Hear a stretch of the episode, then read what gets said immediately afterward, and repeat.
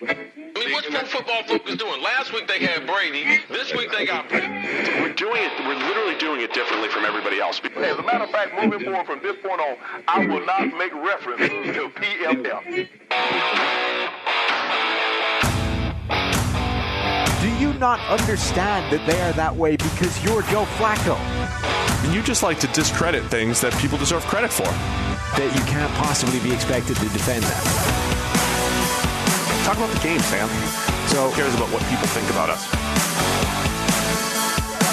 Yeah, I like football, I like football season, all the things that go with it.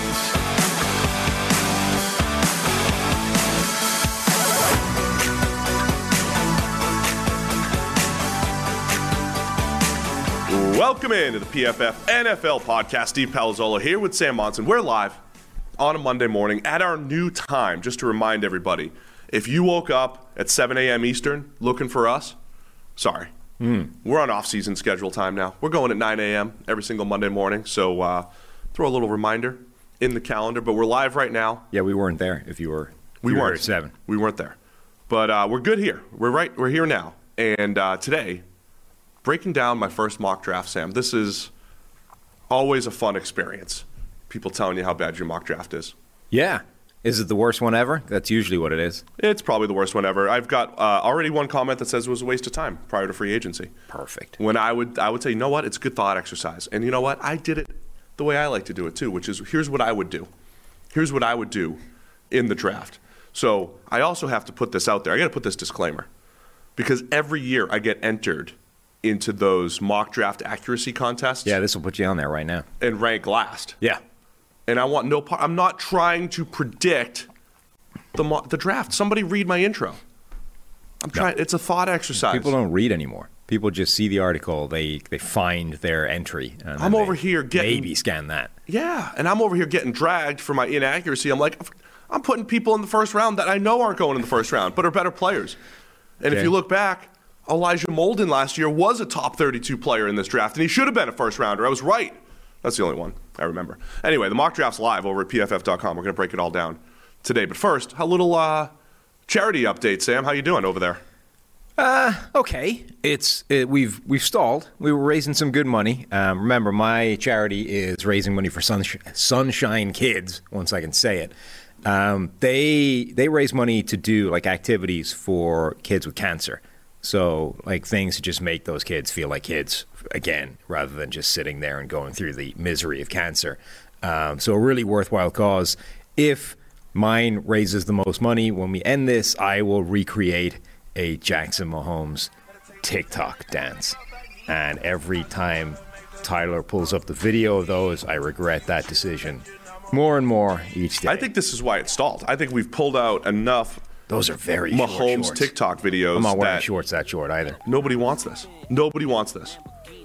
I mean, I don't want this, but th- that's what I agreed to do. So, you know, I, I think it's some kind of composite Mahomes outfit, you know, where it's like I've got the the Chief starter jacket Patrick? thing.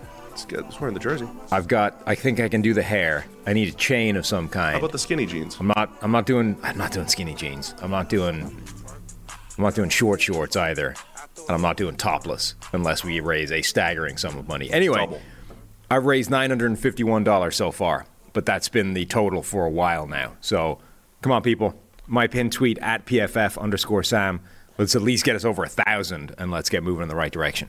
How you more, doing? more importantly, my um, my poorly cropped "Hope is here" tag. we're only at one hundred eighty-five dollars on my goal. It's 'cause, yeah. of twenty-five hundred dollars. Look, Hope is here. It's I got it from the website, and just it was it was tough. I need some help. I need some Uh-huh. I need some design help here. So maybe it's not attracting the people, but the cause. Heritage House should attract people. And and there are people, by the way, donating to both of these. So a special thanks to those people. Oh yeah, yeah, of course. Thanks to everybody. I mean, we're having fun. It's competition for fun, but we, you know, the, the money's always going, whether it's yours or mine, uh, going to a good cause either way. Um, but I got to sell. I got to sell Heritage House on this thing. So um, over the last couple years, actually, the biggest, the biggest killer, 18 to 49 year old men, fentanyl, and and drug overdoses. I know we're in the middle of uh, COVID pandemic and all that stuff, but that has been the biggest killer for for these men. Most of uh, the age group that, where most of these men go into this program, recovery program over here in our hometown of Cincinnati. So it's near and dear to my heart, and we appreciate anybody that's going to be a part of this. If we hit our goal, when and if we hit our goal, I will go through all of our combine drills. And let me just say, it's going to be even more hilarious as my diet gets worse and I'm not like I'm not really prepared. I, I do need to take some time to prepare for this. If I don't, it's going to be even more hilarious though. Watching me try to change directions and run a 40 and Yeah, I bench mean- and if it's 225, I mean I might kill myself, but It'll that's be all the, worth seeing. It'll be the athletic equivalent of the 74 mile an hour fastball. Uh, yeah, pretty much. Yeah, Pretty much. It'll be that uh, in combine guys. Yeah, and you know I'm, I'm turning 40 next month. I mean, there's a lot of uh, yeah. Next month. It's just comedy. I mean, in a day it'll be this month. Yikes. It's in March. Uh, yeah, so you know, as I get older, I'm tall and goofy, and it's just it's comedy watching me do athletic, I mean, it can be Events. Sure. Yeah. Yeah. and it's embarrassing too. So I just anyway. saw the uh, notification there. The there's Costco's got another PlayStation drop. Oh, You you, to, five PlayStations available to get. Do you want me to see if? Do you want me to log in and Oh no, it's it's gone already. It's way past that point. try? Hold on, let me just text. The uh, the drop, the stock drops, I think is what they're called. So Try we're, we're however many PS5 months into this this like global shortage of computer chips or whatever. So PlayStation Five, the Xbox, they've been released for years at this point. You still can't get them. Any there's no sign of them anywhere. Nobody has them. So what happens now is that all these big brands they get like a batch of them and then they do these stock drops where they like 9 a.m. or whatever on a given day they just put them up for sale again, and immediately the well, however many hundred they got in a, in a van are just sold, gone, like instantly. And that, that's now the entire world is everybody trying to get these. They can't just make more. No, because they're run. They've run out of like whatever it is, silicone chips, or Oh, there's some kind of shortage. So you can't get PlayStations, you can't get Xboxes, as Xbox. I don't know. It's, it's tough. Yeah, it's Tough pretty world. annoying. Seems pretty annoying. Well, I texted uh, texted Kelly. Let's see if she can Hmm. Shouldn't be a problem. See if she could buy this for you over at uh, over at Costco. Anyway, mock draft. All right, let's get into the mock here. Uh, again, it's over at pff.com. It's my first version. It is look, it is a little challenging before free agency because I made some assumptions. So starting with the quarterbacks, only two QBs go in the first round, and I made a point in this. My current stance on the quarterbacks. I don't eh, for all the QB needy teams. I think I want to try to attack this first with veterans. So I made some assumptions, and I put the two quarterbacks in the first round in spots where they don't necessarily have to play in year one. I think that might be my strategy in current stance here. Okay. Malik Willis goes, and Sam Howell goes, Vikings and Lions, respectively. And I think the Vikings can go lame duck year with Kirk Cousins as of now. The Lions can go lame duck year with Jared Goff, and you can let those guys come in and develop because I'm patient, and you don't need a quarterback to come in right away. So that's where I'm going with it. And then the other quarterbacks will they'll be in the second round. I think Renner has said that none of these quarterbacks you want starting year one. He, I think he said there was one guy that you would have maybe starting as a rookie, um, but generally Probably this Pickett. Could have been, yeah. but uh, but generally this is a group that you don't want starting starting year one. You're gonna like, and we're in this. remember, that's this this bizarre thing where there's not necessarily a defined right or wrong answer. Right? Do you start the rookie? Do you let him sit and learn for a year? There's data points on either side, but for this group, it feels like all of them need some significant work before you throw them out there. Yeah, and like it, it couldn't it couldn't hurt. You know, again, it's it, it there are no defined data points, right? It's not like this type of quarterback needs a year, this type of quarterback can play right away. Just just act with patience. And then the other part of the quarterback discussion, of course, is we all could be wrong, right? I mean, we've all been wrong before. So last year at this time, we thought that there was five first round quarterbacks, and you can make a case for all five being good. But there were some people who astutely said, at the end of the day, only three of these guys might be good. Uh, Just just the numbers, right? Yeah. And at the time, it's like, man, who's is Zach Wilson not going to be like? Is Trevor Lawrence not going to pan out? But at the end of the day, out of this five, two could be top ten quarterbacks. We don't really know, so that is where they're at least worth a swing of the bat. Right. Not only could we all be wrong, but statistically, again, the chances are one of these guys is okay. Right? No go on the PS5. No go. Oh yeah, I didn't think there would be. Okay, didn't expect it to work. So the chances are, like one of these quarterbacks actually ends up being pretty good, just because it's not. This is different to that class in 2013. Remember when EJ Manuel went in the middle of the first round, basically because he showed up and was the only guy that didn't like fall over and look abysmal at the Senior Bowl. And I was like, well, I guess he's the QB in the first round. Um, it isn't as bad as that, right? It's I don't think it's the same type of quarterback class. It's it's not as good as a year ago, but it isn't a 2013 group where you look at it, you say there's just nobody in this class that has any shot of being a starting quarterback going forward. It's just a different group, and it's a different group where like. I mean, I, I still think there's a pretty good chance at least one quarterback goes in the top 10. But even if they don't, it's a group where you're looking at it and you're saying this is an entire kind of crop of developmental style quarterbacks with upside, which is fine. And in an ideal world, those guys go in the second round. But this isn't an ideal world. They probably don't. They probably go in the first. And the chances are, you know, one or two of those guys pans out. Yeah, the other the other thing about this is, you know, I always say if, if one team loves one of them, they still want to play the market, right? So if, if one team loves loves Sam Howell, but they've got pretty good intel that no one else does, right? Or they're they're playing the board, they're playing the market or whatever. It doesn't mean you have to trade up to get him, right? We've seen this in the past with, say, Washington a few years ago with Dwayne Haskins. A lot of people are like, hey, you know, Dwayne Haskins, he's going to go in the first round. Washington's hot on him. They're going to go get him. And they waited till 15 and got him. Uh, maybe the pick itself didn't end up panning out, but the process of not panicking and giving up extra picks to get him worked out. So even if teams love quarterbacks, I don't know if they're going to go I don't know if they're going to go all that high. So in, in this mock, we'll just talk QBs to start, right? I got Malik Willis going to the Vikings at 12, and then with the Lions at 32. I think strategically, knowing that they need a quarterback in the fifth year option component here, that's probably where they should take a swing at a quarterback at 32, back end of the first round. So that's where I give them Sam Howell. Yeah, I think generally that's a very pop. Not the Sam Howell part specifically, but giving the giving a quarterback to the Lions at 32 seems to be an extremely popular draft pick. I did it in my mock draft. You're doing your mock draft. I've seen it in a bunch of others.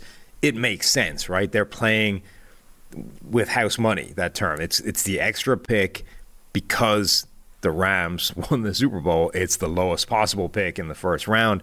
It also makes perfect sense for that pick to be a trade out, you know, spot for for Detroit. Um, and maybe there is a team coming in and trying to grab the quarterback with the last pick of the first round to get that fifth year option, maybe the Lions will jump out of the first round in uh, with that draft pick. But if they're not, if they're stuck there, and these quarterbacks are falling the way we a lot of people expect them to, it makes a lot of sense if there's a quarterback that Detroit does like as a first round pick to grab that guy there, knowing that you've already secured. In this case, um, Kyle Hamilton, but you know whoever it is, whether it's Aidan Hutchinson, Kyle Hamilton, one of the offensive tackles, Thibodeaux, whatever you've taken uh, with the second overall pick of the draft, you can now just throw you can throw a gamble out there and see if you snag a franchise quarterback later on. Listen, Mike, you can't just call me. I'm live on the show, Mike. You can't just call me right now. All right, we'll go back to the top of the draft. We'll talk about what I did at number one in a minute. But first, the PFF NFL podcast is sponsored by Western and Southern Financial Group. While you focus on your roster moves, Western and Southern helps advance your money moves. Buying your first home, planning to start a family, wondering how to make your money grow? Western and Southern's playbook of life insurance, investment, and retirement solutions help you helps you rest assured on game day. Team up to understand needs and address goals with a game plan built just for you. Get started at westernsouthern.com/pff. All right, top of the draft.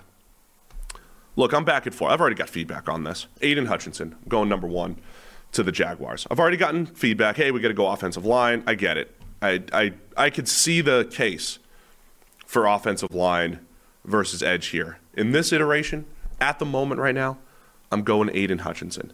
Only because I think some of the other, I think he's got fewer red flags from a production standpoint. Plus, we had Austin on the show the other day previewing the draft. He's talked to everybody that Hutch has ever talked to mm. in his life, and they all love him. Yeah. Sold me on him. Okay.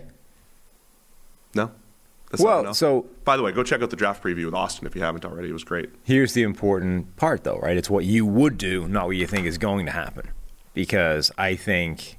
I mean, the and the betting markets, I think, have moved this way as well. Like Evan Neal is now a massive favorite to go number one overall, whereas before that was he was a long shot. He was at least the third favorite behind uh, Hutchinson and Thibodeaux, all of a sudden he's the guy that everybody is expecting to get drafted number one overall. I think that's probably for a reason. Even if it isn't him, I think they're going offensive tackle with that first pick. I just think, given the way last season went with Trevor Lawrence, they are going to try and surround that guy with help, whatever help looks like. And in this case, it's offensive tackle. So that's what they will do. But this is this mock is what you would do, It is what I would do. and you're going for the pass rusher. Yeah, I think there are.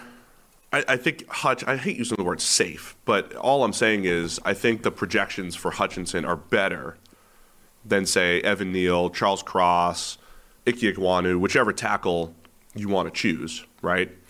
The argument against, um, because if I did go tackle, I'd probably go Evan Neal. I feel safer about his combination of played on the left and right side, probably the best combination of pass blocker plus run blocker out of that group. Ickey Ekwonu, a better run blocker. Charles Cross, a better pass blocker. Evan Neal's the best combination of the two. So I'd go Evan Neal with Alabama. Plus athleticism. He's working with our friend Duke. Duke's got a pretty good track record. Like I feel pretty good about Evan Neal. I feel a little better about Aidan Hutchinson. My argument against myself here would be if you go Evan Neal first, we did talk about on the preview show, there are a ton of edge defenders. There's 12 in our top 60. Uh, and the Jaguars pick at the top of the second round. You you could fill that position at the top of the second. It's, you know, this is one of those um, discussions we have with Ja'Marr Chase versus Penei Sewell. Like, what do you do with the second pick, and where's the the depth in the draft? So I could see that. Um, but as of right now, I just I feel a little bit better about Hutchinson rather than the tackles. Why are the likes of Derek Stingley, you know, different positions not in play? I think so. Cor- you know, again, we always talk about the value of corner and all that stuff. The the risk factor there is is higher, um, and I'm back and forth on this. Right, I always say diversify your portfolio of uh, of draft picks. That's how I, you know, I'm like uh, you're quite the financial advisor here. You got to diversify. You have to have you have to have quote unquote high upside players. And so if I say high upside, I'm not talking about the player itself. I'm just talking about the inability to properly predict cornerback play versus the easier ability to predict defensive line play, right? A Derek Stingley is, presents probably the biggest home run in the draft uh, for a non-quarterback. If if Derek Stingley hits, he's the most valuable player in the draft. I mean, that, but you could say that about any corner, so to speak, right? If this corner hits, he becomes the most valuable player in the draft because they are they are more valuable. But I think with Stingley, with the injury factor, the fact that he's three years removed from his from his best play, if I'm picking at one, now I picked him at seven, but if we're picking at one, I'm less likely to incur that risk. I'm more likely to incur that risk with the Giants at seven, like I did, because they've got two first round picks. That's where when I have multiple first round picks, and I did this with the Eagles, I took players that had a little bit more risk associated with them because they have multiple picks. And I think you could take those chances more. If I'm the Jaguars and I get one shot at it, I feel like I got to be a little bit safer with Hutchinson because it's easier to project edge defenders going forward. And he's got good, you know, he projects well. He had 94.5 PFF grade last year and uh, best combination of run defender and pass rusher in the draft. Yeah, I mean his his college grading and projections, they're not quite Bosa's, but they're very, very close. Yeah. Like it's not it's not quite where the Bosa's were, but it's it's right behind them. With Thibodeaux, the the snap for snap stuff is there. He just didn't put together like full season. So some of the metrics I use, you look at regular PFF pass rush grade. So if you have the draft guide, which is great, by the way, you get 25% off using the promo code NFL Pod. That is still live. Go check out the draft guide. When you're looking at defensive linemen, you want pass rush grade, run defense grade. They project really well at the NFL level. The other one that's not a part of that, which is PFF IQ exclusive, sorry, is WAR and wins above average uh, WA for college players. And Thibodeaux, like WA and WAR are more cumulative stats, so you got to be on the field more. And, but they both project really well to the NFL, right? Taking a guy who was valuable in college on the defensive line is generally valuable in the in, uh, in college in, in, and in the NFL, right? Thibodeaux's lower there because he doesn't have the higher snap count or put the full season together. So there's like a production red flag on Thibodeaux, but the snap for snap stuff is still pretty good. So Thibodeaux and Hutchinson, I feel good enough about. But again, I think I think Hutch just uh, documentary Hutch. It's coming out. It's coming out soon. Check out Hutch. I think Hutch is, is the guy for me right now. We'll see what happens next mock draft. When's my next one scheduled? I got to get on the. Uh, look at that Hutch coming April 20, 2022. Plus, I'm a company man. I mean, we're doing a documentary on the guy. He's got to go number one overall. Full disclosure. Okay. I'm kidding. I'm not. I'm not that big of a company man. All right. Where else did I go wrong? Number two, I went Kyle Hamilton, the safety out of Notre Dame, and then Evan Neal to the Texans at three, the tackle out of Bama. Safety, number two overall. But Kyle Hamilton's different. Ah, why? He's different. So I think what you got to do here. So so now I'm incurring risk. So the Lions have two picks. Yeah. So I'm again with my strategy. If you if you have multiple picks, I'm willing to to take on more risk. Yeah. The the payoff of Kyle Hamilton is huge. I also think it's there are certain positions or certain players that can be force multipliers, right? When you have a player like the player of the Chargers, mm-hmm. number 33, when you have a Jalen Ramsey, when you have an Aaron Donald, when you have these elite players, I think they're force multipliers on your defense that doesn't even show up in, say, the PFF numbers. And Kyle Hamilton has that ability. You could play different coverages, you could do different stuff with him. Um, it's kind of like Earl Thomas at free safety as well, right? Earl had such great range that Seattle could play an entirely new scheme where Earl Thomas is going to cover twice as much ground as other people and then, you know, open up things for the rest of the, the, the 10 other people. I think Hamilton has that ability. So that's what I'd be banking on his length, his range, 90th percentile in forced incompletions uh, compared to recent NFL prospects. So I, I, that's where I'm, I'm willing to buck the trend for a safety here two. Yeah, I mean, he's got a highlight reel of insane coverage plays where he just shows up. His range is crazy. His ability to read it and set off quickly is nuts. I, I haven't heard nearly enough about just how freaking huge he is. Yeah. Like, that guy is 6'4, 220. Harrison Smith, who's been like the prototype do it all safety in the last decade or so, Harrison Smith is two inches shorter and 10 pounds lighter. And I think that list height for Harrison Smith, having stood next to him, might be generous. What's he listed? Six one, 6'2. six two? No, he's he's not 6'2". six two. No. Look, if I'm 5'11, I don't think Harrison Smith is 6'2. Well, I think your list height might be, might be a stretch. Which way? I'm ge- it's generous. Generous 5'11. Might be. I'm telling you, it's tri- it's it's bang on. I'm a pretty good judge. I can tell where You people. can't tell. Like, everybody is I'm a really Lilliputian good to you. Like somebody up to my shoulder, like, oh, you're six one. You know, you're. I, I get, No, I everyone to you is like a Lilliputian. A Lilliputian. You're just like uh, small people. You have Ah. no idea. They're, they're like you break everybody's scale, right? When Right. we first went to the combine, which we're going this week, Yeah, you and can't I, wait. Looking forward to driving there like a road trip. When Oh, we should- we should Tommy, what TikTok it? it. What's the Tom Brady thing? Brady for 80, 80 for Brady. We'll we'll be. That's that's our NFL road pod trip. for two hours. We'll just set up the phone and we'll have our own our own uh, comedy. yeah, road should we trip do show. some some TikToks? Maybe. And, uh, Anyway. live stream our trip. when we first went to the combine and a lot of the PFF people that had only met each other like virtually online before Zoom existed um, met each other in person, you like broke the scale of everybody's brain, right? Because in my head, there was Steve height people and then not Steve height people, right? Regardless of how tall the non Steve height people were. So in my brain, like Jack Farrell, who was like 6'3, is the same height as Neil, who's like 5'10 right? And there's only later when you met them up again, oh, hang on, these people aren't the same size at all. They're just not Steve height. So you quite clearly can't tell what height other people are. You're just like, oh, those are those are small people. I'm I'm just I'm pretty good when people are next to me at guessing their height. Anyway, this is all stemming from Kyle Hamilton being six foot four. Yeah. and we'll see. We'll see. This is the week. It'll be official. He might be like you know Five eight. he might be six oh three five. Oh. You know you don't know. We get to see all the heights and weights. It's it's a big week. Yeah, so I mean, if that list size holds up, he becomes a massive player at safety, particularly today, right? When this everything on defense is trending smaller, faster. You know, like Darius Leonard. That's Darius Leonard's size. He's bigger than Darius Leonard. Yeah, with safety skills, and and what you know when you play zone, it just it tightens passing windows. Again, he's got deep range. He's got uh, underneath zone range, um, which again, the way the way teams play zone, it just it changes the the arithmetic on the field. So that- that's why I'm willing to take that shot at Kyle Hamilton at two. I go Texans, Evan Neal, tackle at three. Jets take edge. Kayvon Thibodeaux at four. I got suckered in, and I didn't go Stingley on this one. I don't know. I didn't go Stingley. Probably should have. For the Jets? I got suckered. I just didn't feel like hearing the Jets. Oh, we're never gonna go corner. I, I, I got, I got bullied a little bit, hmm. Hmm. based off you getting bullied. Yeah. About that. So yeah, Evan Neal number three to the Texans. Kayvon. Thibodeaux number four to the Jets.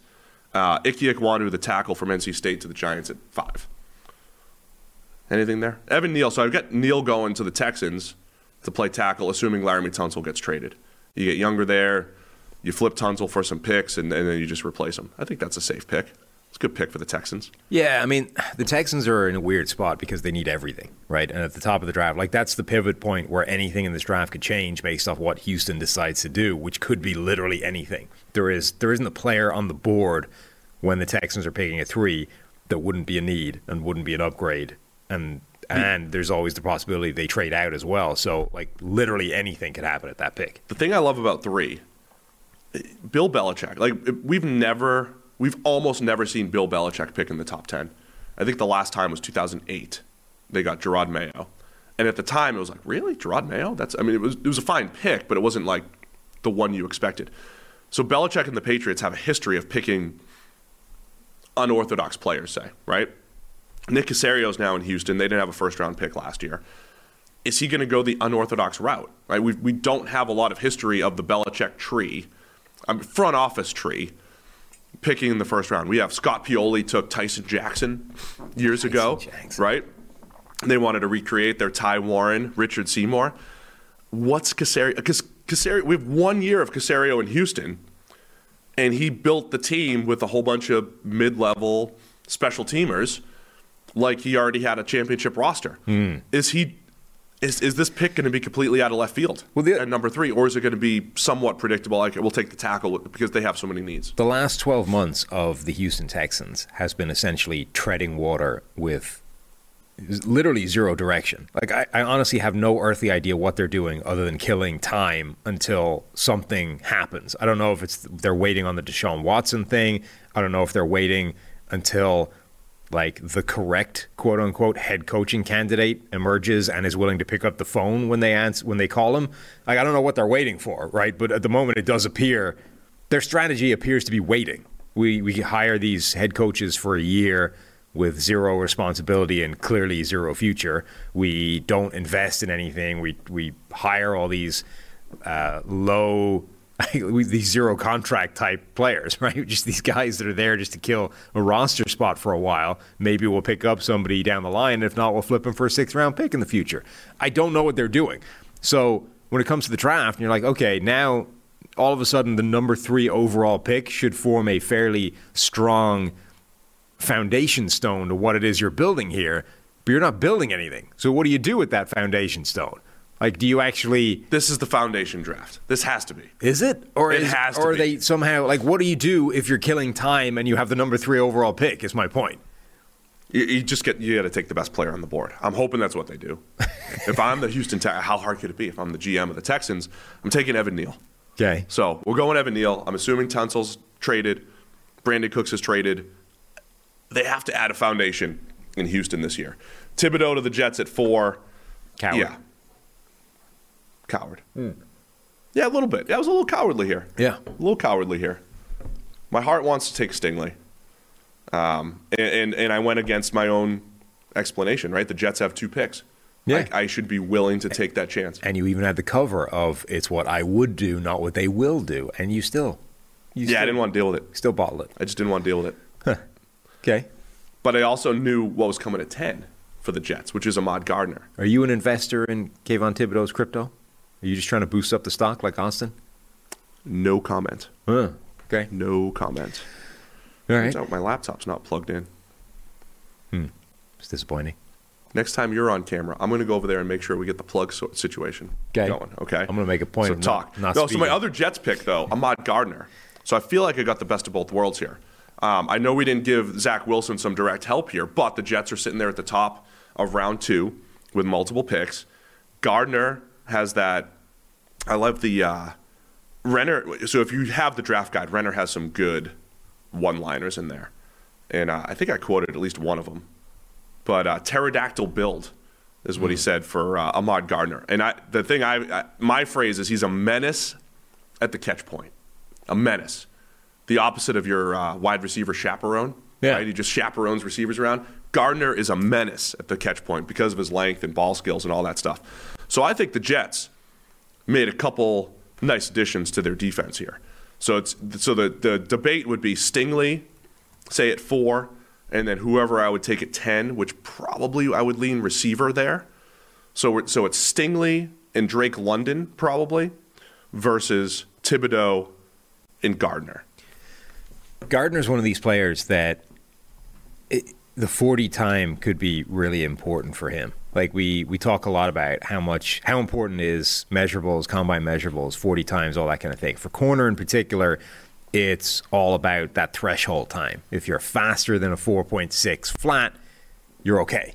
We don't really need you to be any faster than that. But that doesn't mean it's not going to affect draft stock. So for a guy like Gardner, who went who has that freakish build, six foot three, long, uh, went his entire college career without giving up a touchdown. Like these are some pretty crazy data points, but nobody knows if he's that fast. And if he goes out there and runs well, like that could actually that could cement him in the top ten somewhere and potentially leapfrog him clearly over a guy like Derek Stingley. On the other hand, if he goes out there and runs something hovering around that four six flat, that's going to scare teams. Do you think that's what he looks like? It's, I, I wrote a note in my notes. I put doesn't look fast, and it, wor- it looks like he works hard to keep up. Right? I don't- like sometimes he, some guys they're like they're chugging Yeah. to try to run. He looks like he struggle. Not, not struggles isn't the right word, but he, you know he works hard to keep up. As I wrote, I don't think he's blazing. On the other hand, when you're six three, it's it's kind of difficult to be slow. You know, once you're running. true. You Like, it's- it's- I don't think it's gonna. be I don't think it's detrimental speed. Yeah, that's what I mean. has. Like it, I- it would be hard for a guy that big and that thin to run that slow, to be like over the threshold where we're like, oh, that's a problem. Yeah. So I would imagine he probably runs in the four five somewhere, which is fine, but it's not going to do his draft stock any good. But if he managed somehow to pull out like a four four from somewhere, not even a four four flat, just in the four four. Then you think he's in Stingley conversation? yeah, I think there's a lot of teams that would like bump him over Stingley and say, I mean, the body of work here is better, albeit in a, a, a lesser uh, against lesser competition for the most part. Um, and he's got the size, the length, the coverage numbers, and all of a sudden he runs well as well. Yeah. So either way, I, I, yeah, I, I agree. That so that'll be a story to watch here at the combine, and I would say I like I like what the Jets got here in Thibodeaux and Stingley. I'll, I'll run it through. Uh, I'll run it through my matrix and see if uh, I'm sorry in uh, Gardner. If it's Thibodeaux and Gardner versus Stingley in London, what would be better? Hoops fans, the latest offer from DraftKings Sportsbook, an official sports betting partner of the NBA, is too good to pass up. New customers can bet just $1 on any team and get $150 in free bets if they win. It's that simple. If Sportsbook isn't yet available in your state, you could still take your shot at a big payday. Everyone can play for huge cash prizes with DraftKings daily fantasy basketball contests. And DraftKings is giving all new customers a free shot at millions of dollars in total prizes with their first deposit. So download the DraftKings Sportsbook app now. Use promo code PFF. All you have to do is bet $1 on any NBA team and get $150 in free bets if they win. It's promo code PFF at DraftKings Sportsbook, an official sports betting partner of the NBA. Must be 21 or older. Minimum age and location requirements vary by jurisdiction. See DraftKings.com slash sportsbook for a full list of requirements and state-specific responsible gaming resources. Gambling problem? Call 1-800-GAMBLER. I don't know how long the great DraftKings deals are going to last, so get at it right now. Promo code is PFF. All right. Uh, I, I the one I struggle with here is at six too. Panthers. I gave them Charles Cross from Mississippi State. Do you think there's any chance in hell that they actually have this draft pick at the time the pick rolls around? That you think they're trading this for a QB? Yeah. You think they're going to go all in? Yeah. Um, there was a. I don't even want to say there was a rumor. There was like a guy with a thousand followers. No, not that there's anything wrong with that. If you have a thousand followers, like good for you. That's fine. All I'm saying is you you probably don't have the cachet to start NFL rumors, and that's what a guy did Yeah, well, it certainly it it for does, Kirk Cousins, by the way. it raises questions about what your source is. yes, You know, when you're the dude with a thousand I'm not followers. hating on anyone that has a thousand followers. We've all had a thousand followers at some point, unless you're not there yet. Hmm. But I'm just saying you're probably not, you know, the one that should be rumor mongering in the NFL. You can be, but maybe we shouldn't run with it. So anyway, there's yeah, this it's- it's not- fake rumor out there that the Panthers for Kirk Cousins at six. It's not the person's fault, right? No, no. You be you. You you put whatever you want out Whatever into the you want. This is a failure of other people. Yeah, I blame NFL It's media. a I failure. love blaming the media for this. It's a failure of evaluating the source, right? This is the thing that is losing place in society. People have forgotten how to evaluate the source. So when a guy with a thousand followers who doesn't clearly have some kind of inside connection, i.e., in his bio, it's not like, you know, director of player personnel or whatever, or, you know, there's not an obvious link between him and the important people in the room where he's talking about. That's not a great source. I mean, I'm more credible than him, and I've put so many fake rumors out there that you know Yeah. Baker Mayfield. On the other hand, if you're Carolina, you can't go into this. You can't go into the next season without a veteran quarterback under center. Correct? yeah, Like you can't roll with what you have, which is nothing. You can't draft somebody at number six overall and start that guy and expect it to work out well. You literally have to throw whatever you have at somebody, some veteran, whether it's Kirk Cousins, Derek Carr, Russell Wilson, Aaron Rodgers, whatever the quarterback is. Throw the things at that person and get them under center because everybody in that building is getting fired if you don't. I need you to do like a what the Panthers should do article. Throw the things. All of the throw things. The, all the things Anything. at the quarterbacks. Whatever you have left for picks. Yeah. Uh, in this iteration, like Russ would be great. I mean, throw all the, throw the pick at Russ. I mean, does he even want to go there? But anyway, the point is, whatever trade you create has to involve number six overall. Yeah, Like, there's no way you get a deal done for anybody that doesn't involve that pick. yeah. Well, as of right now, uh, I'm assuming they. this is tough. I can't assume that they figured out quarterback in free agency and still had number six. But if they were just picking at number six and Mm-hmm. Kind the roster is where it is, it's tough to not take a tackle. I don't love Charles Cross. Oh yeah, if they've managed to trade something that doesn't involve number six, then absolutely use it. Maybe on a it's all the other stuff they traded. Yeah. But I'm going Charles Cross. So Okay. at least get the left tackle situation addressed. Cross is really interesting because um, he's got great stats. He's got great grades. The there are people that look at technique and um, you know fundamentals and all those kinds of things that love how he plays. But there is that question about that Mike Leach offense for for offensive linemen and the success rate that it's had in the past. And this isn't a you know, here's oh, Florida haven't produced a good corner in years, This right? would be a good TikTok for this. it's not really a full article. This is a good social Good media TikTok. breakdown. You know the way you hear like it's not same team scouting, right? It's not like, hey, Florida haven't produced a good corner in years, therefore don't draft Florida corners. Across like four different coaches. right. It, this is a Mike Leach's offense is a very uh, unusual offense that has certain consistent stylistic themes, which are very different to almost every NFL offense out there and change the way an offensive lineman has to block. So, what you're saying is the Mike Leach offense, the Mike Leach system, has a pretty bad track record of producing offensive tackles that can pass block at the NFL level. Why is Charles Cross different? Would be my question. Yeah, I think it's it's a fair it's a fair question. We should look we could look back at it because he's got good grades, but for one year. Um, and yeah, the Andre Dillards and Joe Dahls of the world have also graded well. A lot of those those players have graded well and not necessarily translated to the NFL. Uh, I trust Renner too as a as a scout. You know, his scouting eye in this too. He likes he likes Cross It's pretty bold. and um, he's got potential there. The Giants are worth discussing. Uh, I mentioned tackle Ickey Ekwonu at five. Maybe move him to right. So some people want to move him to guard because he is just just a beautiful. Run we want to move him to guard? just because he's such a good run blocker. I, I'm keeping him at tackle. I'm moving him to right tackle or having him at right tackle opposite Andrew Thomas. Right, and yeah, that's that's the starting point. Um, he's a better run blocker than pass blocker, kind of like Mike McGlinchey coming out a couple years ago. Uh, back in the day.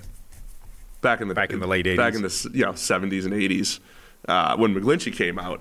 But Ekwonu at five, and then I'm taking the shot on Derek Stingley. Now I know on the depth chart right now the Giants have James Bradberry, they've got Adoree' Jackson, but Bradberry, both of those guys are making over 13 million a year. Bradberry heads into the last year of his contract, so I'm going to draft Stingley at seven and maybe even flip Bradberry to a to a cornerback needy team, get more draft get more draft picks back. Hmm. So that there's a there's a combo move to be had there, or at the very least, you keep Bradberry for a year, you ease Stingley in, or you have the three corners, but you know it's it's next year, right? We're not just drafted for this year, Right. but next year you let Bradberry walk, you get the comp pick, whatever it might be, but you have some insurance at corner, which is crucial.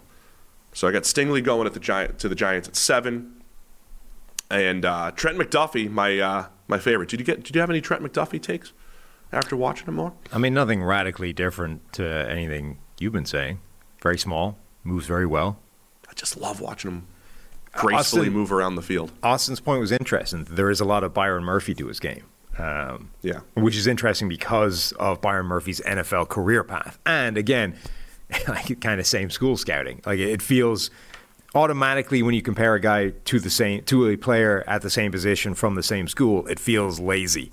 Um, but you can see a lot of Byron Murphy in McDuffie's game, which becomes interesting because Murphy played on the outside of the NFL, didn't look good there, moved inside, and suddenly looked like a much better slot defender. Which is, you know, that's the question with McDuffie: is that guy is really small. Can he play outside and be really good at that level? Like, is he is he Jaire Alexander or Byron Murphy? Because Right, that's a massive difference in value. That's fair. And again, using referencing the draft guide, Renner loved him enough that he put on the shades of Jaire Alexander. Shades comp. of. So maybe I'm, I'm closer to that with McDuffie. Falcons at eight, they're another team I think can go anywhere. They could go receiver, they could go corner, they could go. Um, they just they could go edge. They just need help. So I'm going corner in this iteration for the Falcons. Broncos at nine. I took the edge defender George Karlaftis from Purdue, and then we already mentioned the Jets at ten, taking Ahmad Gardner. Uh, Broncos at nine too. Maybe that might be the pick that uh, is really the Packers' pick if they end up trading for Aaron Rodgers. Who knows? Is anything going to happen? By the way, like when is stuff going to happen? Is it this week? Like Maybe won't. news, Rodgers news, Yeah. trades. Last year at this time, we'd had five massive trades, and the news was through the roof in the NFL. What's happening? Remember, part of the news was always like, "Hey, Russ is slightly upset." yeah. Why doesn't he go? But then we spent months being like, "Oh, Russ is on the move." Russ is... No, I'm going to text my friend Dan Patrick. I'm going to go to his. Can you get Russell Wilson on your show again just to get some news going? Hmm. You need to. All right. Anything else in this mock? Go go to my next few picks here in the mock. anything else in your mock. No, nothing else was of interest. Nothing else was good. Nothing at all. Where, uh, Drake London. What do you think of Drake London with your boy Terry McLaurin in the Commanders at 11? So, because London is such a unique prospect in terms of size, body shape, just how he wins, all those kinds of things, I like him as a fit in a lot of places. Like, I, I think he fits in more places than a, the the number of teams for whom he's a very good fit and complement to what they already have. I think will artificially propel him higher up draft boards than he would be in just a vacuum relative to these other receivers, right? So, I think generally players like Treylon Burks and Garrett Wilson, like those guys, I might have ahead of Drake London. Just in, in like in a vacuum. If you don't, if you don't tell me what offense I have or what players I currently have, and you just say pick one of these receivers, right? You just have to add a guy to your team with zero more information. I might take both those guys ahead of Drake London, but if you start Sorry, looking you at said the Ohio State guys? Who'd you say? Garrett Wilson and uh, Treylon Burks, Wilson and Burks. but if you look at the actual situations and you start saying, okay, now you've got this team with guys like Terry McLaurin already there, or the Jets situation, or whatever it is, I start to like London's fit as a complementary piece a lot more because of the style he plays in and the way he uh, the way he wins against defenders. It's I'm, so I'm kind of slightly torn on what to think about him, whether I'm like overrating him or underrating him relative to those things. No, that's fair. And uh, look, London's gotten some of those Mike Evans comps because of the size and the fact that he's not just a, you know, he can move. He can move pretty well, right? But London reminds me a little bit of Courtland Sutton for the Denver Broncos because when Sutton came out, I remember him putting moves on cornerbacks, thinking he should at six four, he should not have that type of agility. He should not have the after the catch shiftiness that he has. This was you know Sutton.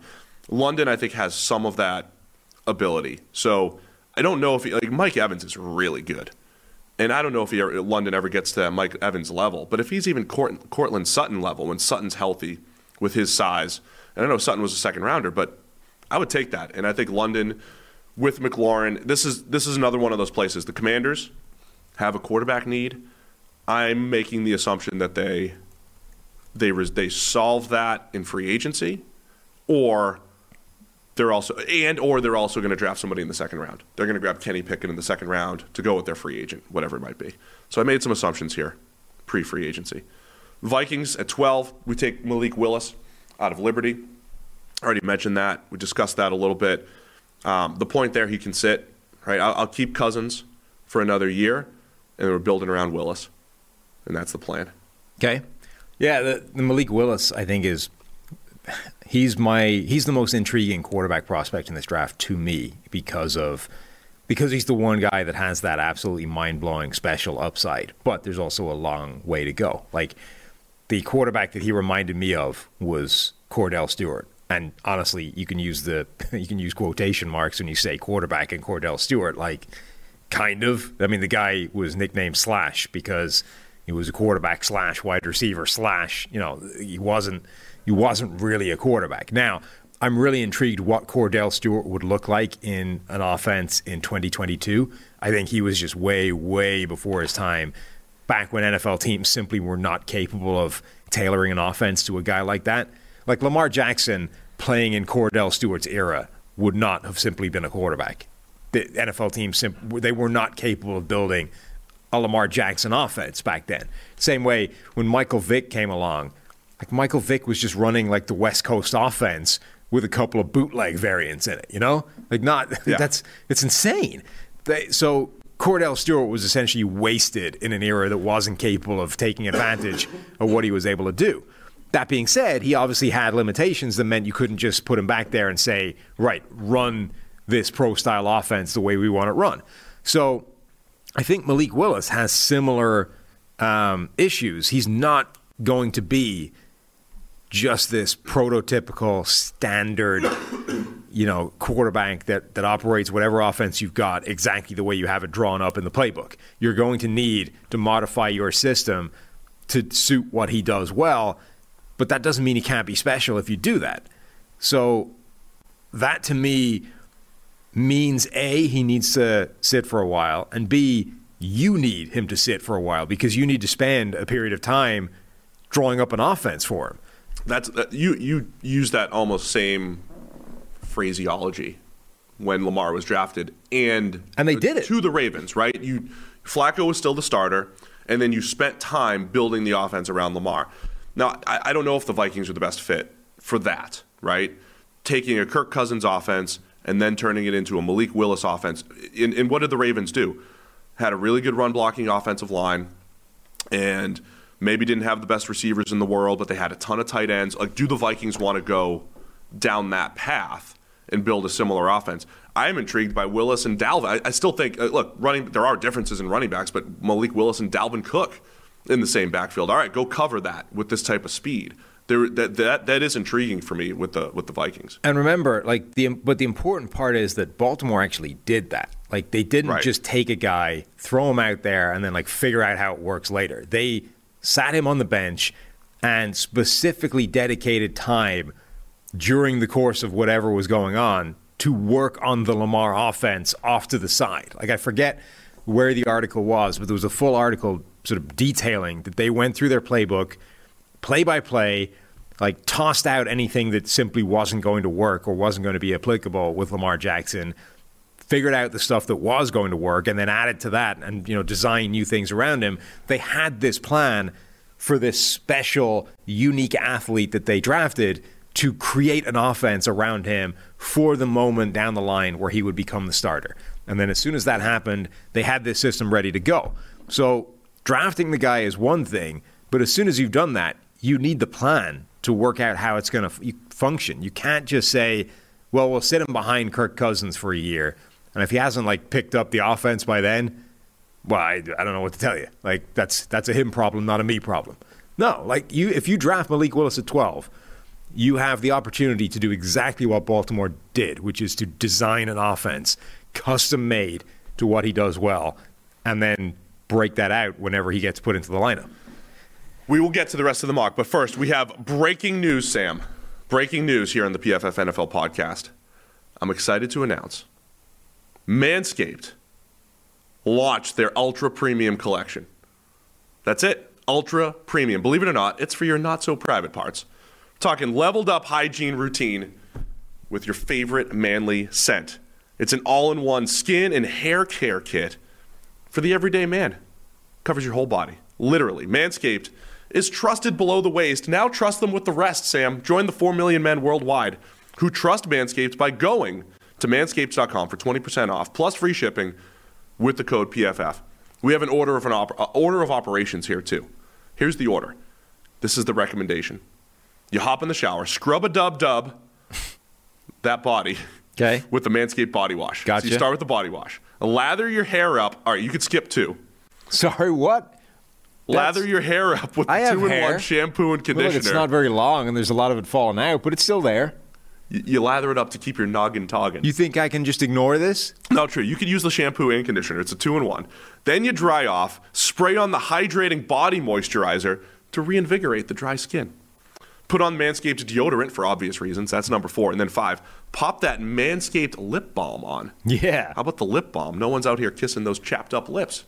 This is what they tell us. Mm-hmm. So you got five easy steps for your manscaping routine. Getting dressed after that is optional.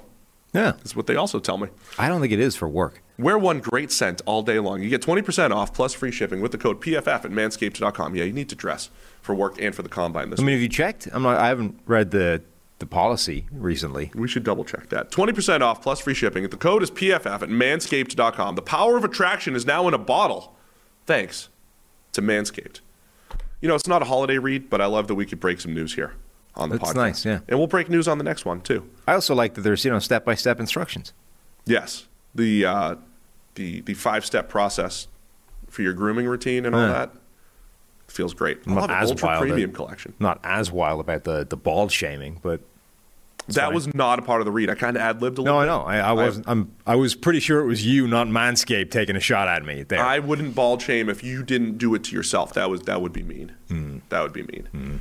All right, we're up to number thirteen on the uh, on the mock draft. Garrett Wilson. A little bald story. so Sure. one, of- one of the things about going bald, right, is you you reach that.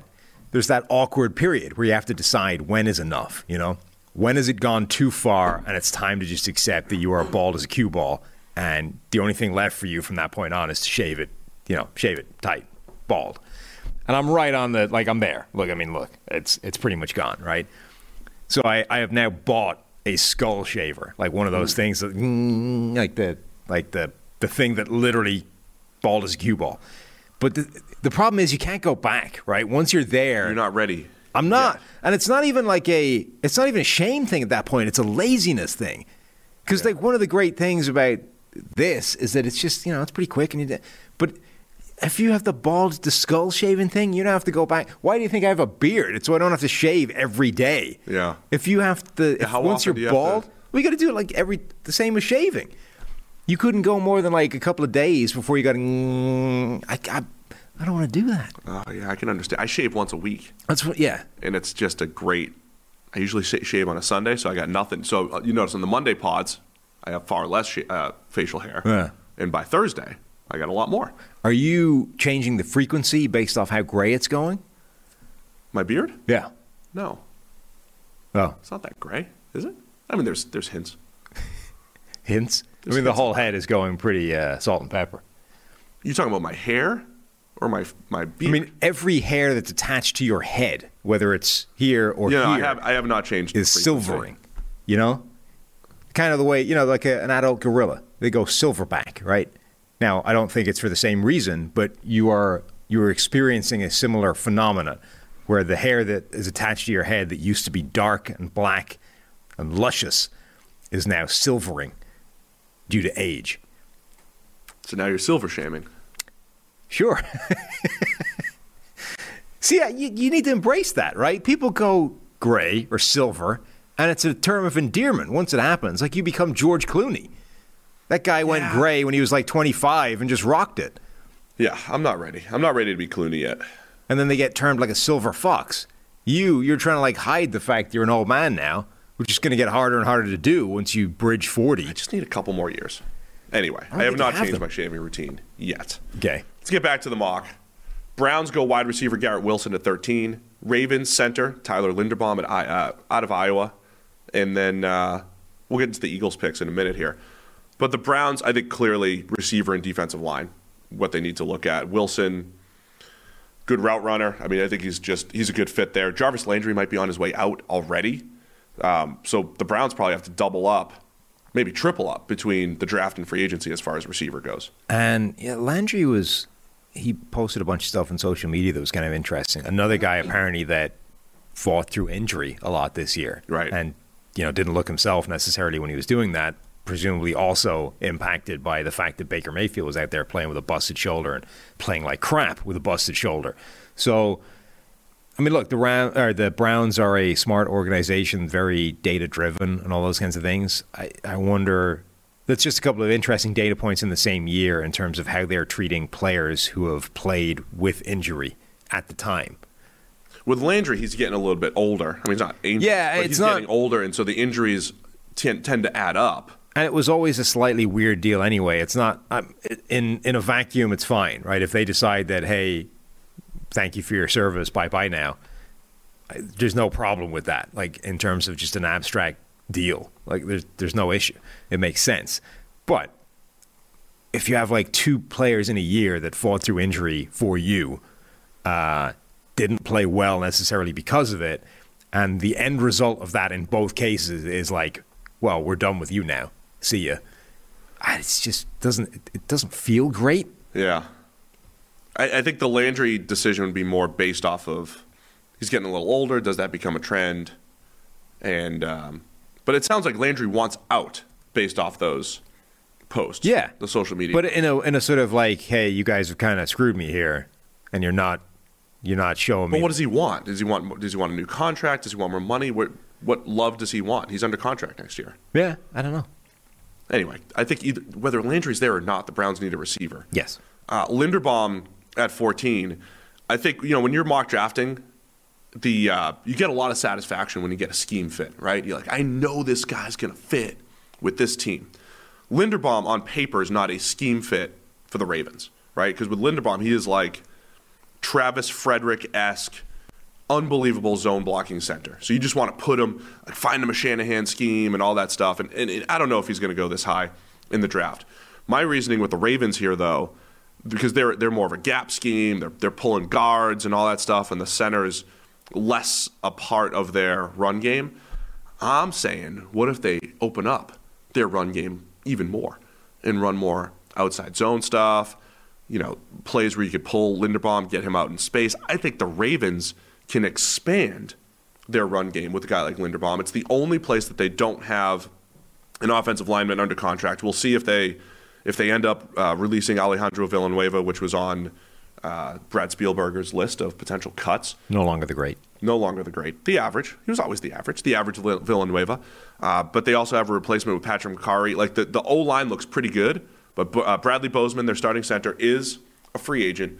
I kind of like this Linderbaum fit, even though it doesn't match the way we normally fit players in mock drafts.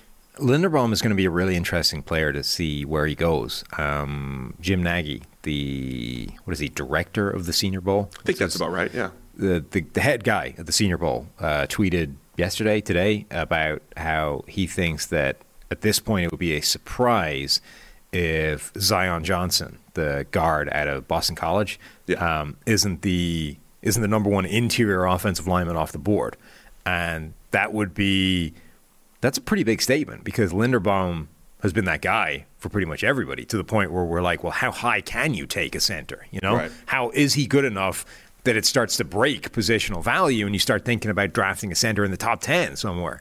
Um, for that, for him to go behind Zion Johnson would be a significant, it I mean, it would involve both like Johnson stock going up and Linderbaum stock going down. I think both of those things would need to happen for that to be true. I had Johnson going number 31 to the Bengals, by the way. He's number 41 on our big board. We'll see if uh, see if Renner buys into the Nagy hype and actually moves uh, Zion Johnson up.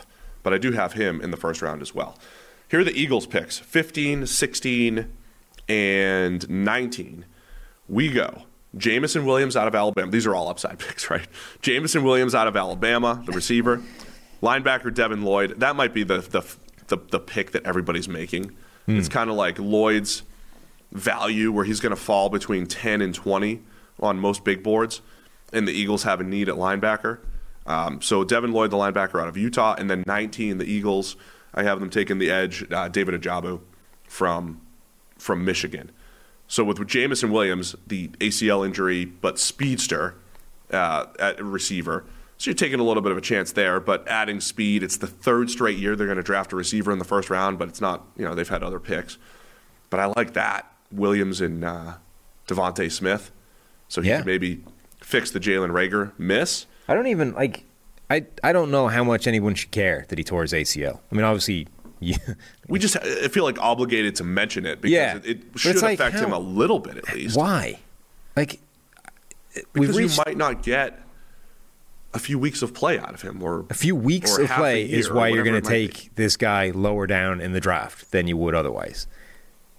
Like It's- it's ACLs, risk-free. ACLs have become reasonably routine for NFL players at this point. It's not something that you expect to affect the guy long term, and even even short term.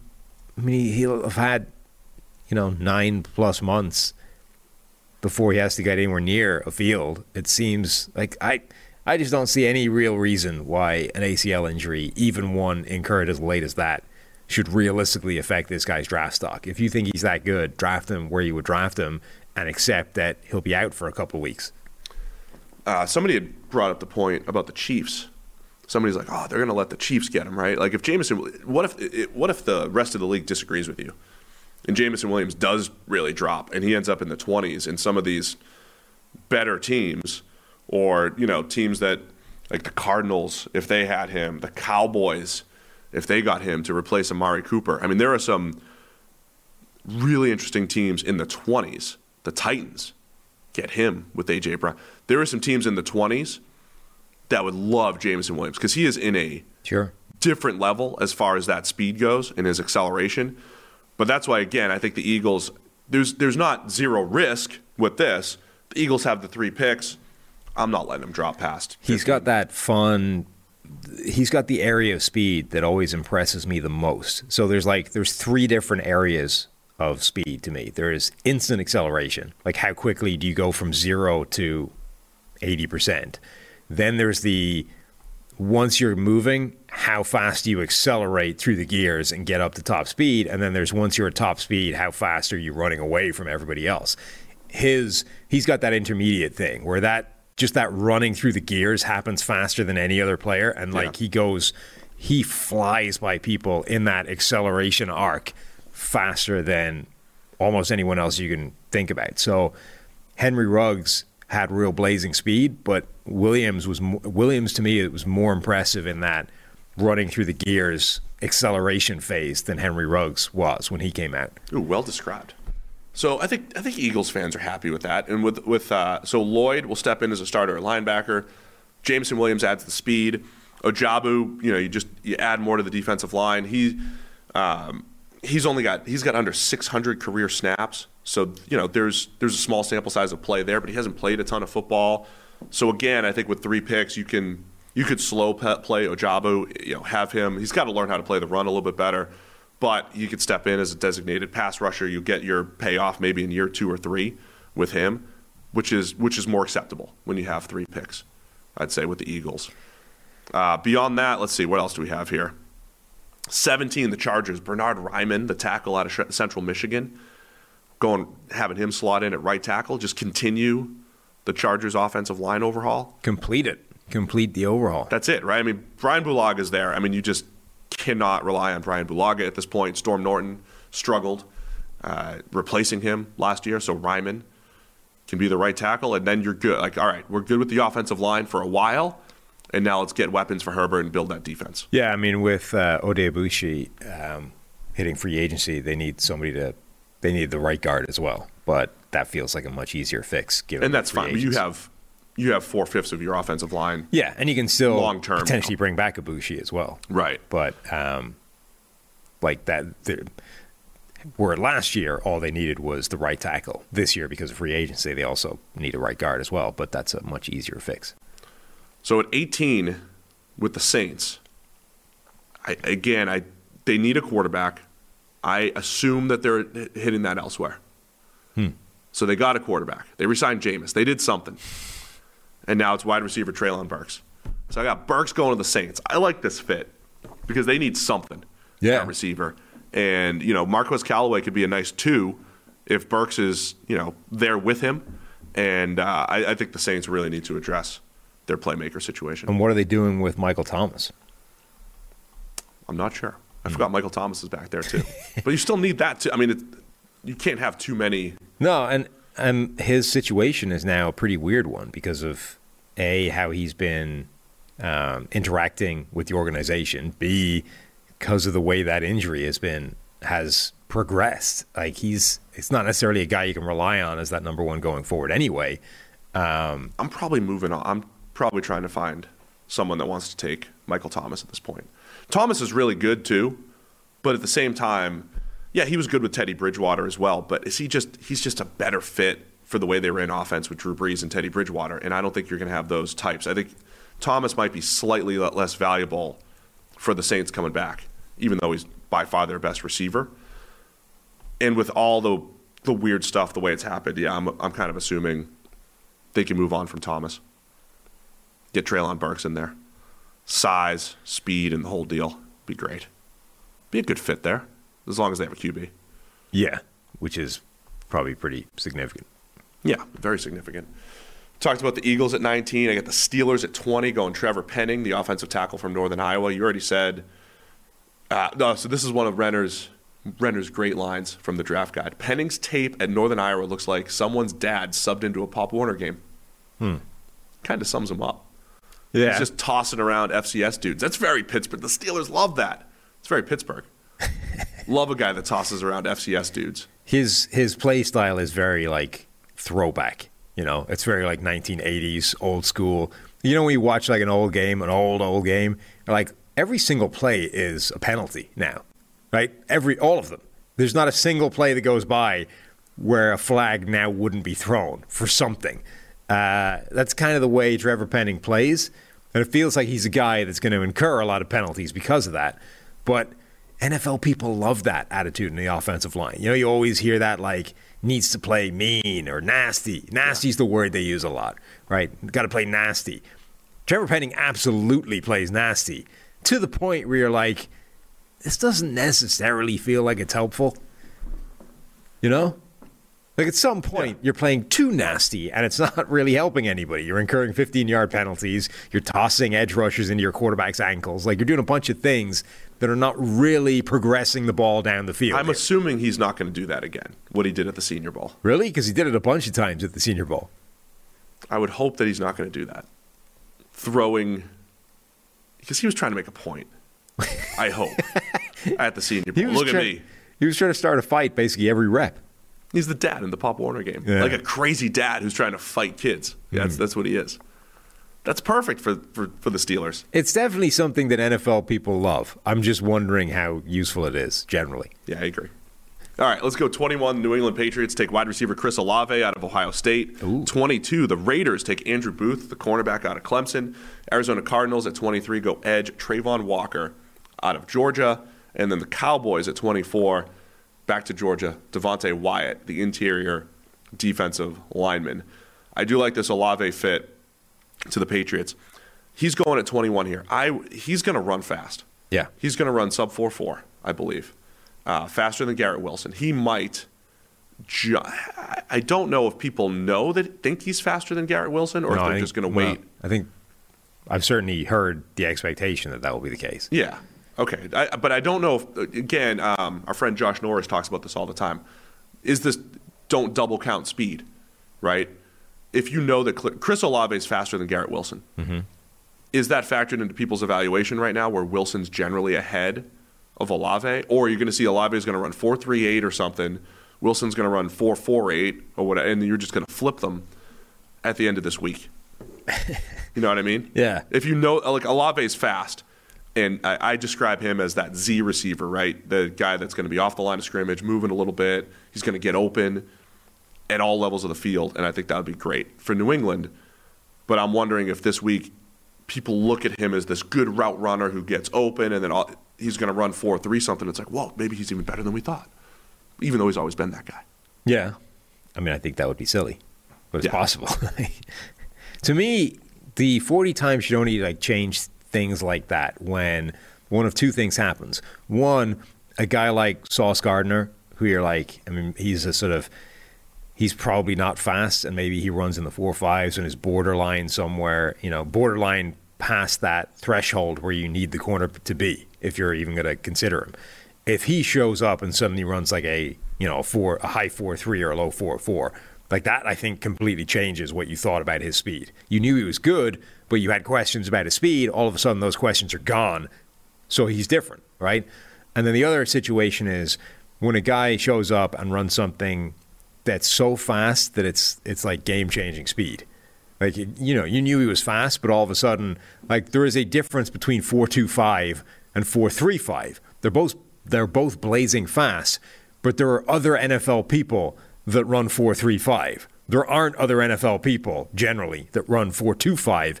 It is game changing speed. It busts angles. It means you are definitely faster than anybody you're lining up from. Um, and if you can harness that, like if you can just make sure the guy knows how to defeat contact, that's that's important. So to me, those are basically the only two scenarios where the 40 times should change anything. Yeah, so we'll see. We'll see with Olave this week. I like the fit for the Patriots. Uh, Booth to the Raiders, the corner from Clemson. Uh, I didn't have a pick that I loved here for the Raiders. I think Booth, you know, he's a he's on, he's 18 on our big board, so I think the value's fine. He moves really well. Um, they have uh, Casey Hayward as a free agent. They've got a new system and the whole deal. So I think they've been, they've needed secondary depth for a while. Um, even though you got better play defensively than maybe I expected from the Raiders, you still have that Patrick Mahomes and the Chiefs in the division. You still have Herbert and the Chargers, the Broncos and all those receivers. The Raiders, I think, should be building their team like you always make that. You know, here's how the Packers handled Randy Moss. They drafted three corners. I think the Raiders need to continue to build that that defense from back to front and find as many people that can that can cover. Uh, you know, that can that can hang with all the receivers in the passing attacks that they need to handle in that division. Yeah, the Raiders, for a team that was pretty good this year and have a lot of decent pieces, they also have a lot of holes. Like they, they still need most of an offensive line. They still need most of a secondary and most of a defense. To be honest, they they could go in a lot of different directions. And yeah, Andrew Booth is certainly one of the ways they could go. Who makes sense. So I saw a lot of healthy dialogue on the uh, Twitter machine over the last couple days about Jordan Davis, the big interior defensive lineman from Georgia. I didn't put him in the first round. Um, I don't know if I'm shying away too much from the lack of snap counts, the lack of pass rush. Um, even Eric Eager coming around to the point that uh, a big nose tackle that can help on early downs is important and effective. But this would be the the Jordan the Jordan Davis range, right? Uh, a lot of people like him to the Chargers at 17. I've always thought that that was a great fit. I didn't go that route this time. I think the Cowboys could go that route, um, but I went with his running mate Devonte Wyatt, who is just a completely different player, faster, dynamic, explosive. You don't want him taking on double teams at the point of attack, but I'm intrigued by the Cowboys adding a pass rusher like Wyatt on the interior to go with Demarcus Lawrence and Micah and Micah Parsons. Randy Gregory hits free agency, but if the Cowboys keep that versatile pass rush, I think that might be the way to go. So I like the Wyatt fit to the Cowboys, even though Jordan Davis would fit that very specific need of early round, uh, early early down run defense that the Cowboys have kind of had an issue with for years.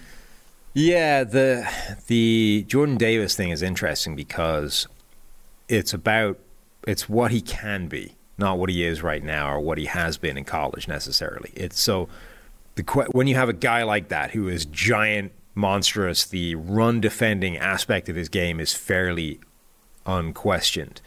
The the issue is what can he be more than that? And the upside to a guy like that is like a Vita Vea, right? So Vita Vea is this monstrous, unstoppable mountain of a human being who also, it turns out, can now rush the passer as well. And he's now an all pro caliber player because of it. But I mean, I guess the down, the, the sort of the other end of the spectrum is he's like a Derrick Brown, right? Where the one thing we were sure about Derrick Brown is that guy is a dominant run defender. He'll stuff the run, but can he rush the passer? Now we're what two years into his career, and we're not actually sure he can do either. So those are the sort of two ends of the spectrum, and again, with all these things, the reality is probably somewhere in the middle. So now you have to ask yourself, how valuable is a guy that is a very good run defender, built massively, but doesn't really bring anything as a pass rusher? You know, how valuable is that defending the run aspect, which it turns out is probably more valuable than people were giving it credit for for a while. Even the nerds are coming around to that. So Yeah. the nerds are coming back to uh, football, old school football thinking. There probably is some value in that, even though you're going to see fewer snaps. Right, guy. but it's it's how much value, right? And if you're going to draft a guy in the first round or high in the first round, you know, if he's a Sean Robinson or Christian Wilkins or you know one of these types of players, is that enough for you Yeah. to draft him that high? Particularly relative to you know what else you could have, which is potentially the teammate that is faster, will make more of an impact on passing downs, which is still I think more important than the run defending thing. Yeah, the other part. So the other part of this this discussion is not is it is it valuable in a vacuum. It's also where can you find these players, right? I wrote an article a couple uh, years ago about finding these players on day three, finding good interior run defenders on day three, the Greg Gaines of the world from the Rams, and Right. those guys are available on day three. So my team building strategy, not that I would never take a Jordan Davis in the first round. I might. I would take him in the second round if he was available. But I also think you can find those types of players on day three, the the Folo Fatukasis of the world. You can find a Jordan Davis skill set probably on day three. Yeah, I mean, if you look at the if you look at the list of elite run defense grades this year from interior defenders, it isn't by and large those two. You know, the the run stuffing specialists. Like their best run defense grade in the NFL was Cameron Heyward, who is a do everything type of player. Aaron Donald was number two, who's the prototype of that pass rushing three technique type of guy. Christian Wilkins, number three. Al Woods, who's like 127 years old as a nose tackle. Um, Zach Sieler from the Dolphins. Harrison Phillips is that type of player, but Harrison Phillips was drafted in the third round, not the first round. Um, Robinson is next. And again, similar story, right? A'Shawn Robinson was a second round guy, not a guy you're drafting in the middle of the first round. So you can definitely look at that and say, I don't know if I don't know if that unless you can prove to me, or at least you believe that he's going to add this layer of pass rushing impact to his game. I'm not sure I see the justification for a first round selection for a guy like Jordan Davis. Yeah, I get it. Speaking of justification, I got to make one for Roger McCreary and his little T Rex arms. Okay. the Auburn cornerback, who was probably a first round player for a lot of people until he showed up at the Senior Bowl and got measured with 29 and a quarter inch arms. He's off the board. Off the board. Get him out of here. We even moved him down. Come on, Renner. Those are very short arms, though. That's really short. Really yeah. short. 29 and a quarter. You might as well have no arms. no arms. He's got no arms. I mean, look, it's really hard to intercept a pass like that. We get the no armed corner. But the rest of what he does is good. How did he break up all those passes with What is no arms? so? What's the measurement? It from palm to I think it's armpit. to armpit, to, but to palm, like Yeah. or to to tip, fingertip. Because that's like I definitely have longer arms than that. Yeah. That's really short arms.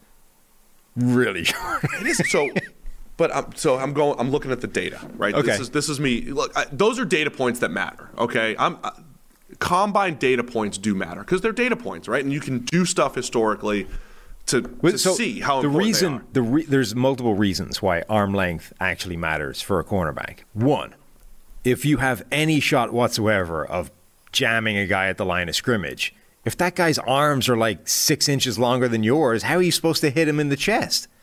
Because he can like you do that and he does that, you're six inches away from making contact with him. You've no shot. Yeah. So that's an important part. Two, obviously at the catch point, if he's got like an extra six inches of reach, then you have you have a hell of a time trying to make a play on the ball when it's in the air and the two of you are challenging for it. Like there's just there are a bunch of different ways where that lack of length relative to the guy you're trying to cover is actually really problematic. And that hand fighting that they use as a buzzword during broadcasts and stuff, it's kind of what that is. And it's not everything. Is that arm length though? a lot of it is. That's. But that's not extending or anything like that. It That's- is a lot of it. Like you, you are getting into that guy's shoulder pads, his jersey, his chest plate, all of these things. And if he ha- if you can't get to the end of his arm, it's important. Yeah. No, look, I, I'm not saying it's unimportant. I'm the Bills at 25 here, and I'm saying the way the Bills play football, I think McCre- McCreary could be a, a, a good fit there still because Yeah. they're not going to play as much press man and all that stuff. If I'm if I'm New England and I'm playing or the, what the Dolphins do or whatever, I'm not looking at McCreary the same way. That does matter. Because the hand fighting thing, from a cornerback perspective, is you're trying to get to his pads, right? Yep. The, hand, the hand fighting aspect of it is he's trying to stop you doing that by slapping your hand down and you know getting away from you, that kind of thing. But your role, But you're generally yeah, yeah. But you're in a phone booth when you're doing that. Well, sort of. You're running side by side with him in phase, but you're then trying to get your hand onto his shoulder to stop him Yeah. getting past you. If every time you're doing that, he's putting his arm out and, as well, and like, you can't get to the end of it because he's got longer arms than you are, that's an issue. And it might not be an issue if there's only an inch or two in it, but 29 and a quarter inch? No, I know. I get it. Like, I, I never. I don't have the hand fighting experience. I, I usually just run by you, you know, when I need to. But um, with McCreary and the Bills, they need a number two corner. All right. To uh, they play a lot of zone. Um, not that you don't need length. Uh, you need length playing zone. I think playing, you know, spot drop type of zone length helps a ton because you, that you get your hands on stuff. But I'm saying the catch point stuff. I'm less worried about that with McCreary because I did. I had to look up a number to make sure I'm not crazy.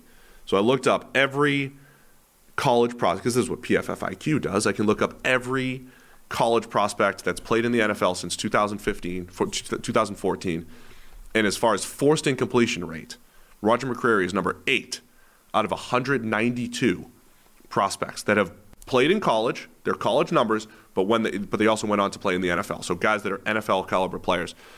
And he did this in the SEC, right? He got it in the SEC. He did it in the SEC West, right? He did this face in Alabama. He did this face in LSU, including 2019 LSU. He did this face in Treylon Burks. Has a great rep on Burks, you know, covering him on a slant in the slot. So I think McCreary's production for me trumps the fact that he has no arms, zero arms, No arms. and um, I'm going to make a play for him. Make a play for him here at 25 for the Bills. I- yeah, the catch point stuff, it's still an issue, but you can get around it if you learn and you're good at playing through the receiver's arms. Like you see that all the time where ideally you make a play on the ball and your hand hits the ball, deflects it away, and the receiver never has a shot at it. Alternatively, there's a lot of times where as a corner, you're not going to be in the best position because the receiver gets a chance to react first, and you have to basically react to the receiver. And you see all the time, like the technique when those guys catch the ball is for your arm to go straight up the middle and just like blast, you know, separate their arms. And a lot of the time that works and you break the ball. And Then you see, then you get plays like Odell Beckham makes in the Super Bowl where sometimes, like, if that guy's good enough, you separate his hands, it doesn't matter. Like, each hand Right, is right. just glue, then the ball stays there. Like, that's why playing through the hands of the receiver isn't as good as actually making a play on the ball in the first place because there are times where the receiver is just good enough that he can make a play on it anyway. But you will make a lot of forced incompletions. You will make a lot of pass breakups if you're able to play through the hands of the receivers, even with your little T Rex arms. No arms. Below T Rex arms. Riley Reiff was the big T Rex arms, like meme guy, right? Years Yeah. ago. Look at him. He's been an average tackle. he can still do Think it. how good he'd be if he didn't have T Rex arms. All I know is Joe Thomas's arm length ranges between 32 and 35 inches. So how accurate could these be? What? Maybe he got him stretched out, right? We've had a lot. We've had about a month since the Senior Bowl. We're gonna get the uh, the Kenny Pickett hand finally. We're gonna find out. Presumably, we'll see if he. You can't dodge it at the combine as well.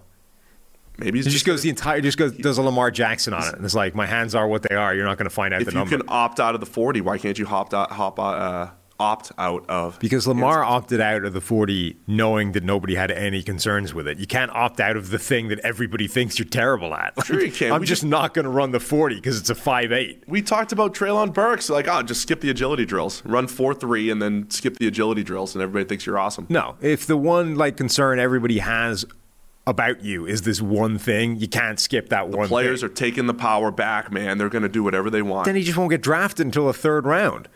Maybe. Double jointed though. You can't He's be still like- double jointed. That was the excuse last time. Yeah, but he's been they've been working on it. Been working on his double jointedness. yeah, they've, I don't know what they've been doing, but they've been you know whatever the Brandon Allen thing was. They've been stretching it, I'm working little, the joints. I am old school, and uh, what I would do is if you have concerns about a guy's hand size affecting velocity Yeah. and or his ability to throw the ball in the rain or whatever, maybe just test him throwing the ball In the rain, in the rain. get one of those Hollywood rain machines. And you know they've got these things called radar guns. If you if you're really worried about his velocity, based off his hand size, when again Super Bowl champion, old friend Zach Robinson said it's not necessarily that stuff. It's quick game, right? It's be able to catch and throw, catch and get a grip on the ball and throw. A lot of times that's an issue. So take him through all the tests where hand size might be an issue. Go to uh, go to Antarctica, throw the ball around a little bit. Go to Antarctica. That's what I would. I would have my pro day in in Antarctica. Prove you can cut the wind, right? Huh. There might be a better spot than Antarctica. Yeah, I many I would think. I'm still waiting for our first listener from Antarctica. I assume somebody's going to be down there on an expedition or something. And uh, They've got like uh, listening. like permanent scientific research centers. What I don't know what the term. Is. There has to be is. somebody posted up down there. Yeah. That that listens to us. He listens to needs a lot of podcasts. we had somebody at like the very southern tip of South America, right? That reached out and said, Yeah. hey, I'm close. I'm close to Antarctica, but still not there though. You know, you're not officially there unless you take I think a there's a lot of people on those things. Those research. I don't know what the. Somebody must listen to the PFF NFL podcast. I mean, unless they've all been taken out by the whatever that creature was from the thing. You remember that movie? Uh, yeah.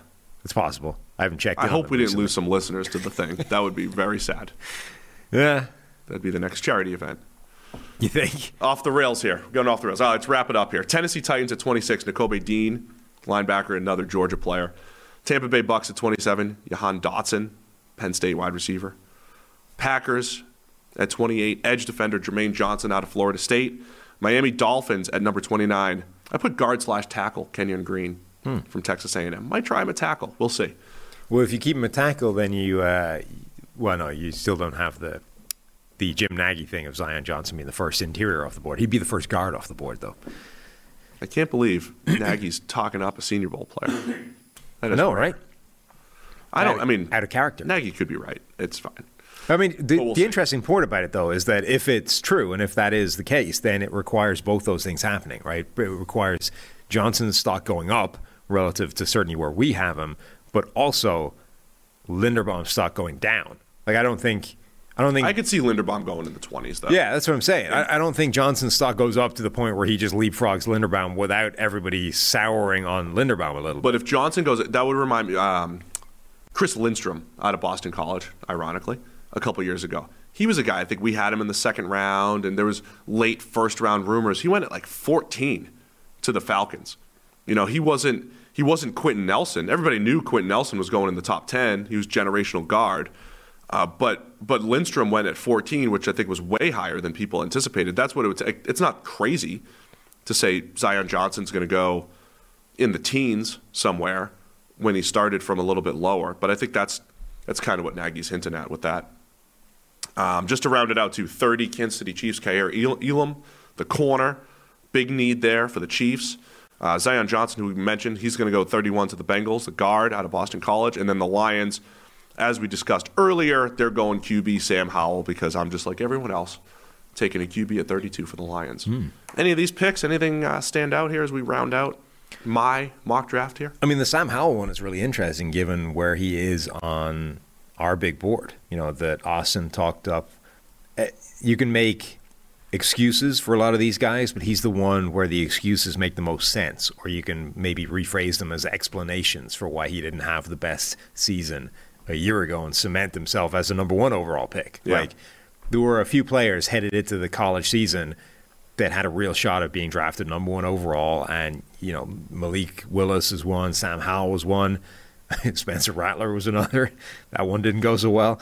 But each one of these guys, none of them had the kind of season that locked that up. And in fact, everybody kind of took a step backwards relative to where they were expected to go.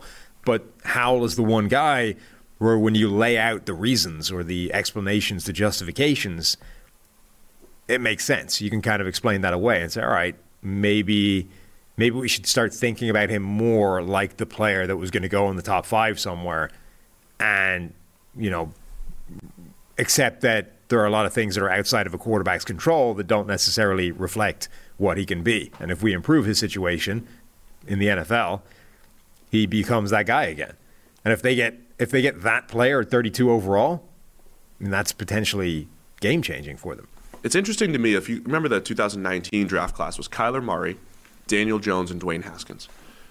There was far more top half of the first round discussion for Daniel Jones and Dwayne Haskins than all the QBs in this class. If you uh, so Kyler, we I think everybody knew was going to go number one, but Daniel Jones for us felt like a bit of a stretch.